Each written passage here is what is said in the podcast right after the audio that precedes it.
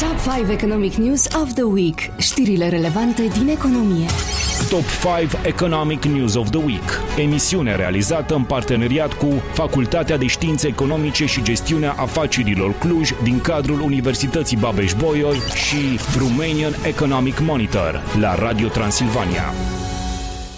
11 și 11 minute. Suntem uh, cât se poate de live pe 94,5 FM în Cluj-Napoca, pe 89,9 FM în Turda, pe Radio Transilvania.ro și pe pagina de Facebook Made in Cluj by Radio Transilvania. Le spun uh, bun găsit uh, profesorilor Facultății de Științe Economice și Gestiunea Afacerilor, domnul profesor Răzvan Mustață, decanul Facultății de Științe Economice și Gestiunea Afacerilor, domnul profesor Liviu Deceanu, cadru universitar Lafsega. Domnule decan, cum arată știrile din această săptămână? Bună dimineața și bine ne-am uh, regăsit. Uh, extrem de interesant, ca de obicei, pentru că întotdeauna căutăm cele mai interesante uh, știri și cele mai provocatoare atât pentru noi cât și pentru publicul larg. O să discutăm despre deficitul bugetului de pensii de stat, apoi o să discutăm despre creșterea prețurilor, inflație și costul de trai. O să vorbim despre un nou lanț de magazine alimentare care a intrat pe piața din România. O să povestim și despre autostradă. Sunt atât de rare aceste momente încât merită remarcate și analizate și o să mai discutăm și despre bugetul aprobat de către guvernul Ciolacu, într-un final. Bun, uh, domnule decan, care e prima știre? Despre deficitul bugetului de pensii de stat, care anul acesta va trece de 20 de miliarde de lei, fiind de șase ori mai mare decât în 2019, conform unui studiu realizat de către colegii noștri de la Romanian Economic uh, Monitor. Practic, uh, bugetul, uh, deficitul bugetului de pensii de stat va trece în acest an de această sumă remarcabilă de 20 de miliarde de lei, adică 1,3% din PIB, în creștere față de cele 3,2 miliarde de lei din 2019, reprezentând la acea dată 0,3% din uh, PIB. Practic uh, am avut în 2019, altfel abordat, ca să spunem așa, am avut uh, un deficit de 0,3% din PIB pentru acest buget de pensii, iar uh, anul acesta o să avem un deficit de 1,3% din PIB pentru acest uh, buget. Iar conform uh, estimărilor realizate de către colegii noștri din echipa de la Romanian Economic Monitor, deficitul bugetului de stat în ceea ce privește partea de pensii ar putea să depășească 30 de miliarde de lei în 2025, astfel încât uh, vedem că lucrurile sunt într-un trend uh, puternic uh, ascendent. Domnule profesor Deceanu. Da, nu este nimic surprinzător, însă dimensionarea, cuantificarea acestei probleme este extrem de importantă și pentru asta le mulțumim colegilor din, din echipă. Ar mai fi de menționat câteva aspecte. În primul rând, acest deficit de pensii este acoperit fie cu ajutorul unor impozite suplimentare, deci să ne așteptăm la o astfel de evoluție pe viitor, și prin împrumuturi externe, contribuind la dezechilibru întregului buget de stat. Noi în momentul de față ne împrumutăm de pe piețele internaționale ca țară la ratele dobânzii tot mai mari. E vorba de prima de risc. Atunci când creditorii internaționali percep un risc ridicat, un risc de țară ridicat, un risc suveran ridicat pentru un stat, sigur că aceste dobânzi cresc, sunt asociate riscului. Și asta este o problemă. E o problemă de responsabilitate, e o problemă până la urmă pe care va atârna, o greutate care va atârna pe umerii generațiilor următoare viitoare. Uh, de asemenea, sunt doi factori importanți și sunt subliniați și în știre. Creșterea pensiilor nominale, deci avem o creștere uh, mare pentru uh, ceea ce putem susține în momentul de față. Nu că nu trebuie. Deci, din capul locului spunem că e normal să avem creșteri de pensii. Sunt pensionari care trăiesc foarte greu. Dar trebuie studiat un pic și impactul și mai mult decât atât tendințe demografice nefavorabile. Le știm foarte bine. Rata de dependență a sistemului de pensii din România, ca număr de pensionari la număr salariați este uh, mai mare decât media Uniunii Europene. Avem aici uh, date clare, un salariat din România, inclusiv muncitorii agricoli, trebuie să susțină în medie, deci uh, să susțină un număr de 0,66 pensionari, în timp ce în Uniunea Europeană acest raport este de 0,60. Deci e o problemă structurală care se poate agrava datorită tendințelor demografice și care va pune presiuni suplimentare pe buget. Ce se va întâmpla? Probabil creșteri de taxe, și așa mai departe. Alte soluții nu prea există. Și aici Bun. cred că ar trebui să, să insistăm pe ultimul indicator pe care l-a prezentat Liviu cu rata de dependență a sistemului de pensii din România și să clarificăm un lucru. Într-adevăr, în România, rata aceasta, care de fapt este definită, așa cum spunea și Liviu, de numărul de pensionari raportat la numărul de salariați, inclusiv cei din agricultură, Uh, este în România de 0,66, la nivelul Uniunii Europene este de 0,61-0,60. Practic, în valoare absolută, aceste două numere sunt foarte apropiate. Ar putea să pară că nu e mare scofală, dar uh, contează foarte mult fiecare 0, ceva în acest, în, în acest indicator. Bună, și trece la știrea cu numărul 2. La ce se referă această știre? Bun, un uh, eurobarometru de toamnă. Principala provocare cu care se confruntă românii este legată de creșterea prețurilor, de inflație și de costul uh, de trai. Uh, practic, uh, Datele, datele privind aceste elemente au fost publicate joi de către Eurobarometru de, de toamnă și au relatat, relatat toate aceste date cei de la Agerpress. Față de începutul anului, procentul celor care, consideră principala, uh, care o consideră principala provocare a scăzut progresiv în fiecare trimestru cel mai probabil uh, pe fondul scăderii inflației, precum și al măsurilor guvernamentale de plafonare a prețurilor la alimente. Practic, acesta este uh, comunicatul de presă a reprezentanței Comisiei Europene în uh, România. Practic, vedem foarte clar prețuri, inflație, cost de trai, practic sunt definițiile principale care ne caracterizează pe noi ca și români în momentul în care ne preocupăm de viața de zi cu zi. Bun, domnule profesor de ce Chiar dacă inflația s-a mai temperat, asta nu înseamnă că nu există o erodare a puterii de cumpărare și o afectare a nivelului de trai. Asta e prezentă. Nu e prezentă doar în România, e prezentă și în vestul Europei. Lucru surprinzător. Dacă întrebați germanii, francezii și alte popoare din Occidentul Uniunii Europene, din vestul Uniunii Europene, veți vedea că răspunsurile sunt tot în acest registru. Deci o nemulțumire generală care a fost, sigur, provocată de evoluțiile din ultimii ani, de care știm bine și pe care le-am comentat. Acum, rămâne de văzut aceste evoluții ce efect vor avea, dacă vor uh, imprima tendințe populiste, uh, chiar extremiste în rândul alegătorilor, să nu uităm că vor fi multe alegeri în viitorul apropiat și la nivelul Uniunii Europene și la nivelul României. Este un fond de nemulțumire general Ehm, Uniunea Europeană trebuie să găsească soluții, România trebuie să găsească soluții ehm, și, sigur, avem ehm, această luptă între blocurile economice, Uniunea Europeană versus Asia versus Statele Unite, din care deocamdată europenii nu ies câștigători și poate aici România ar putea juca un rol mai important pentru că încă avem anumite avantaje privind costurile, anumite avantaje concurențiale. Dar e clar că și la noi populația are nemulțumiri. Mai avem aici și sănătatea cu 21%, Eh, ceea ce ne arată totuși că suntem un popor relativ bolnav.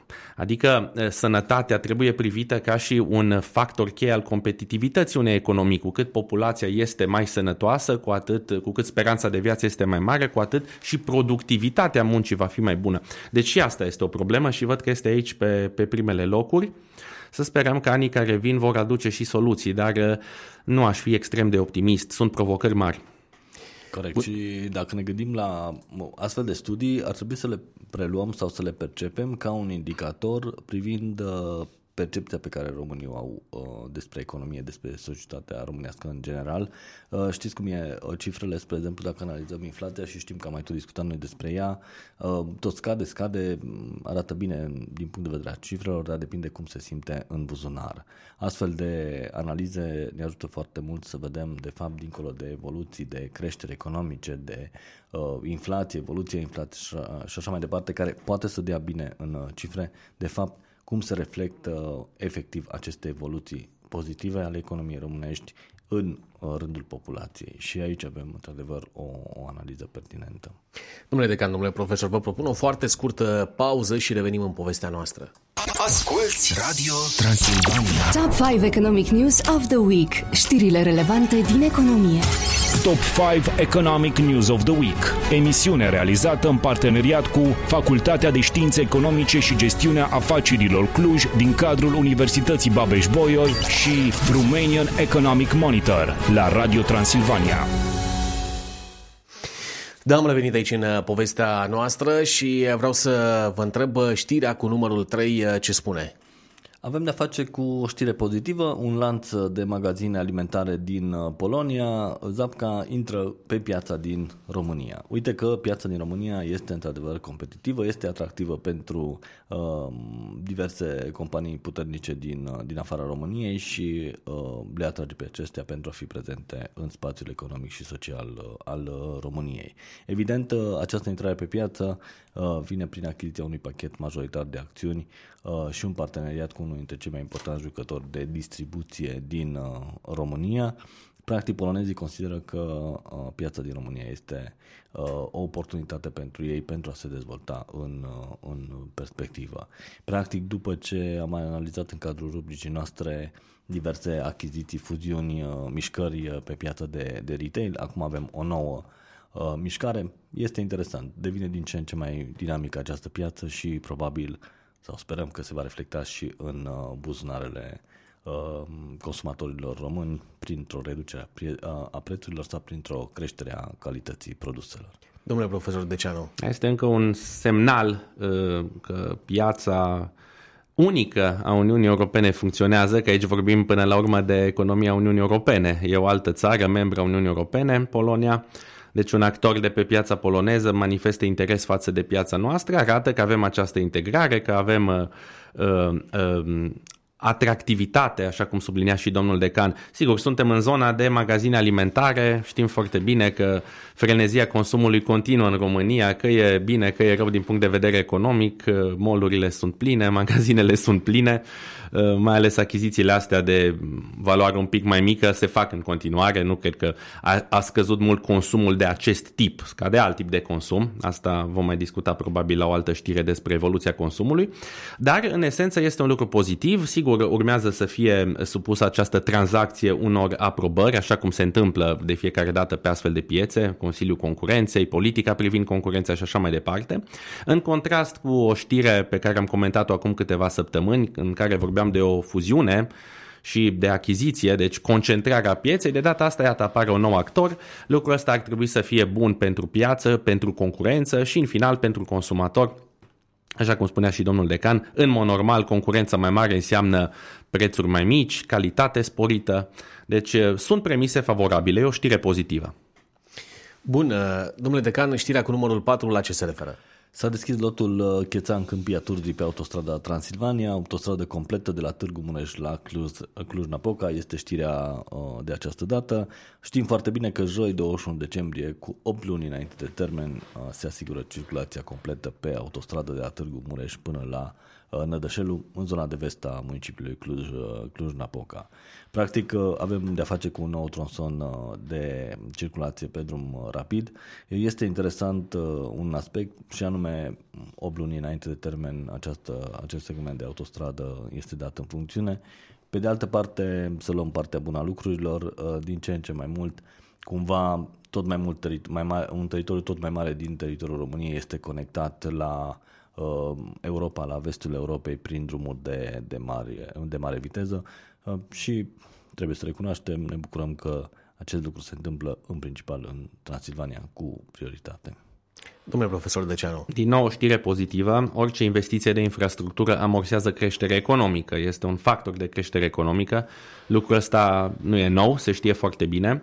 De altfel, um, uh, menționez aici și un studiu interesant uh, realizat tot, uh, tot de către specialiști FSEGA, faptul că uh, acele județe care au cel puțin un tronson de autostradă au uh, o creștere a PIB-ului pe cap de locuitor cu 25% mai mare față de cele care nu au uh, autostradă.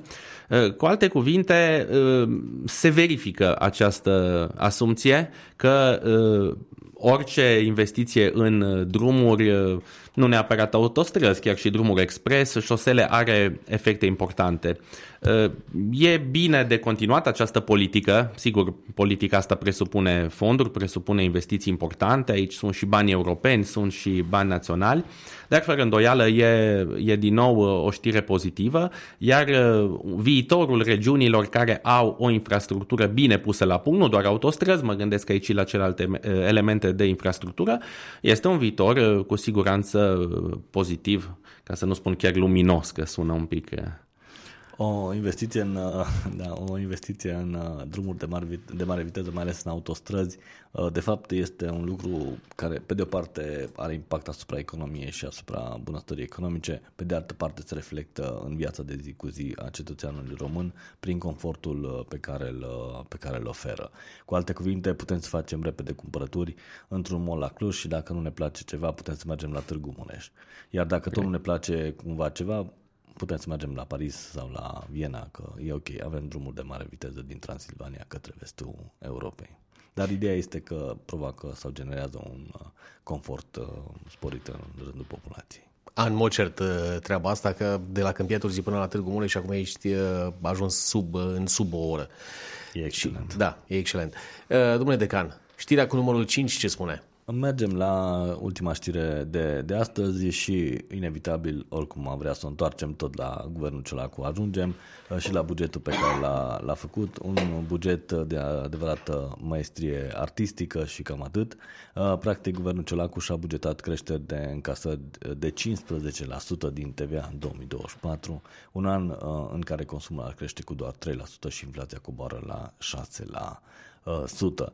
Practic vedem foarte clar, guvernul mizează pe creșterea colectării TVA-ului la bugetul de stat, dar știm, știm foarte bine, într-un studiu realizat de colegii noștri de la Romanian Economic Monitor, um, se dovedește pe cifre reale faptul că suntem uh, codași la colectarea uh, TVA-ului și mai mult de atât uh, valoarea extrem de mare a TVA-ului necolectat la bugetul de stat Uh, generează toate aceste dezechilibre majore în bugetul de stat al uh, României. Domnule profesor, de ce Mai, eu, eu cred că este o idee mult prea optimistă și în primul rând m-aș lega de evoluția consumului. Sigur, deocamdată suntem în domeniul previziunilor pentru anul viitor, Însă taxa pe valoare adăugată este o taxă pe consum și are legătură cu consumul, iar uh, consumul nu cred că va evolua într-un mod uh, semnificativ, mai ales în contextul pe care deja l-am descris în emisiunea noastră. Avem aceste creșteri ale cotelor de TVA din legislația aprobată deja. Într-adevăr, asta uh, va duce la o, un TVA colectat mai mare, că a crescut TVA-ul, e normal. Însă dacă consumul stagnează sau chiar scade, efectul va fi cu siguranță invers. Deci E, e mult, 15% uh, creștere de încasări mi se pare un procent mult, mult prea ambițios uh, și din capul locului uh, se vorbește de o creștere a consumului de aproximativ 3%. Acum că va fi 3%, că va fi 4%, că va fi 5%, dar oricum în zona asta e clar că încetul, încet, încet economia și consumul încep să stagneze, adică nu mai au o evoluție atât de marcantă ca în trecut și în condițiile astea să vorbim de creșteri de încasări încasări de 15% din TVA în 2024 mi se pare puțin exagerat. Vom, vom vedea care vor fi cifrele reale. Un raționament uh, sănătos ar fi în felul următor. Uh, ok, ne bazăm pe faptul că în viitor consumul va scădea cu un anumit procent rațional, creștem un pic TVA-ul și apoi facem o estimare. Aici s-a plecat din start de la ideea că, ok, consumul va crește în continuare, Okay? Și apoi mai creștem și TVA-ul. Dar creșterea de TVA de obicei generează o scădere uh, a, a consumului.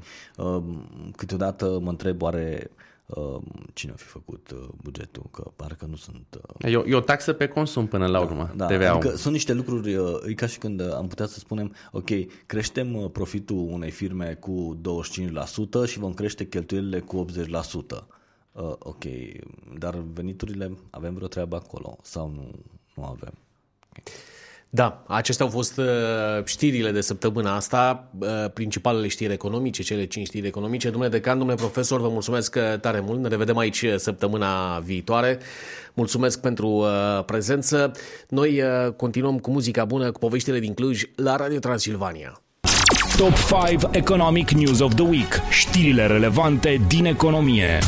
Top 5 Economic News of the Week. Emisiune realizată în parteneriat cu Facultatea de Științe Economice și Gestiunea Afacerilor Cluj, din cadrul Universității Babeș-Bolyai și Romanian Economic Monitor, la Radio Transilvania.